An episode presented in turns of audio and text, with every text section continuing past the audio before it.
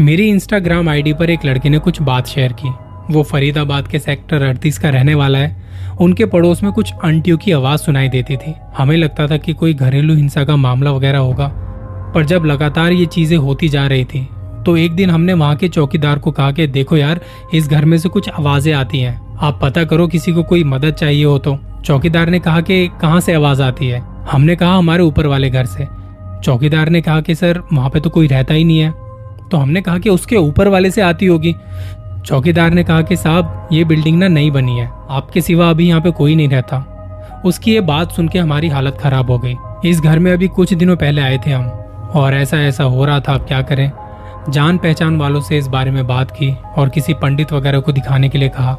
दो चार दिन में वहाँ पे पंडित भी आए, उन्होंने अपने तरीके से पूजा पाठ वगैरह की और थोड़ा समय मांगा कि मुझे अकेला छोड़ दीजिए। तब हम घर के बाहर चले गए। आधे पौने घंटे बाद जब वो आए तो हमें बताया कि इस बिल्डिंग के बनने से पहले यहाँ दो औरतों का एक्सोर्सिज्म किया गया था। तब उनकी मौत हो गई थी। उनका शरीर यहाँ से तो चला गया है, पर उनकी चीखें आज भी यहाँ पे गूंज रही हैं।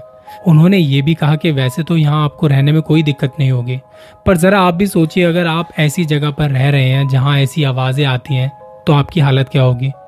उनके कहने के बाद हमने वो घर खाली कर दिया, और आज भी उस बिल्डिंग के सारे फ्लैट्स खाली पड़े हैं।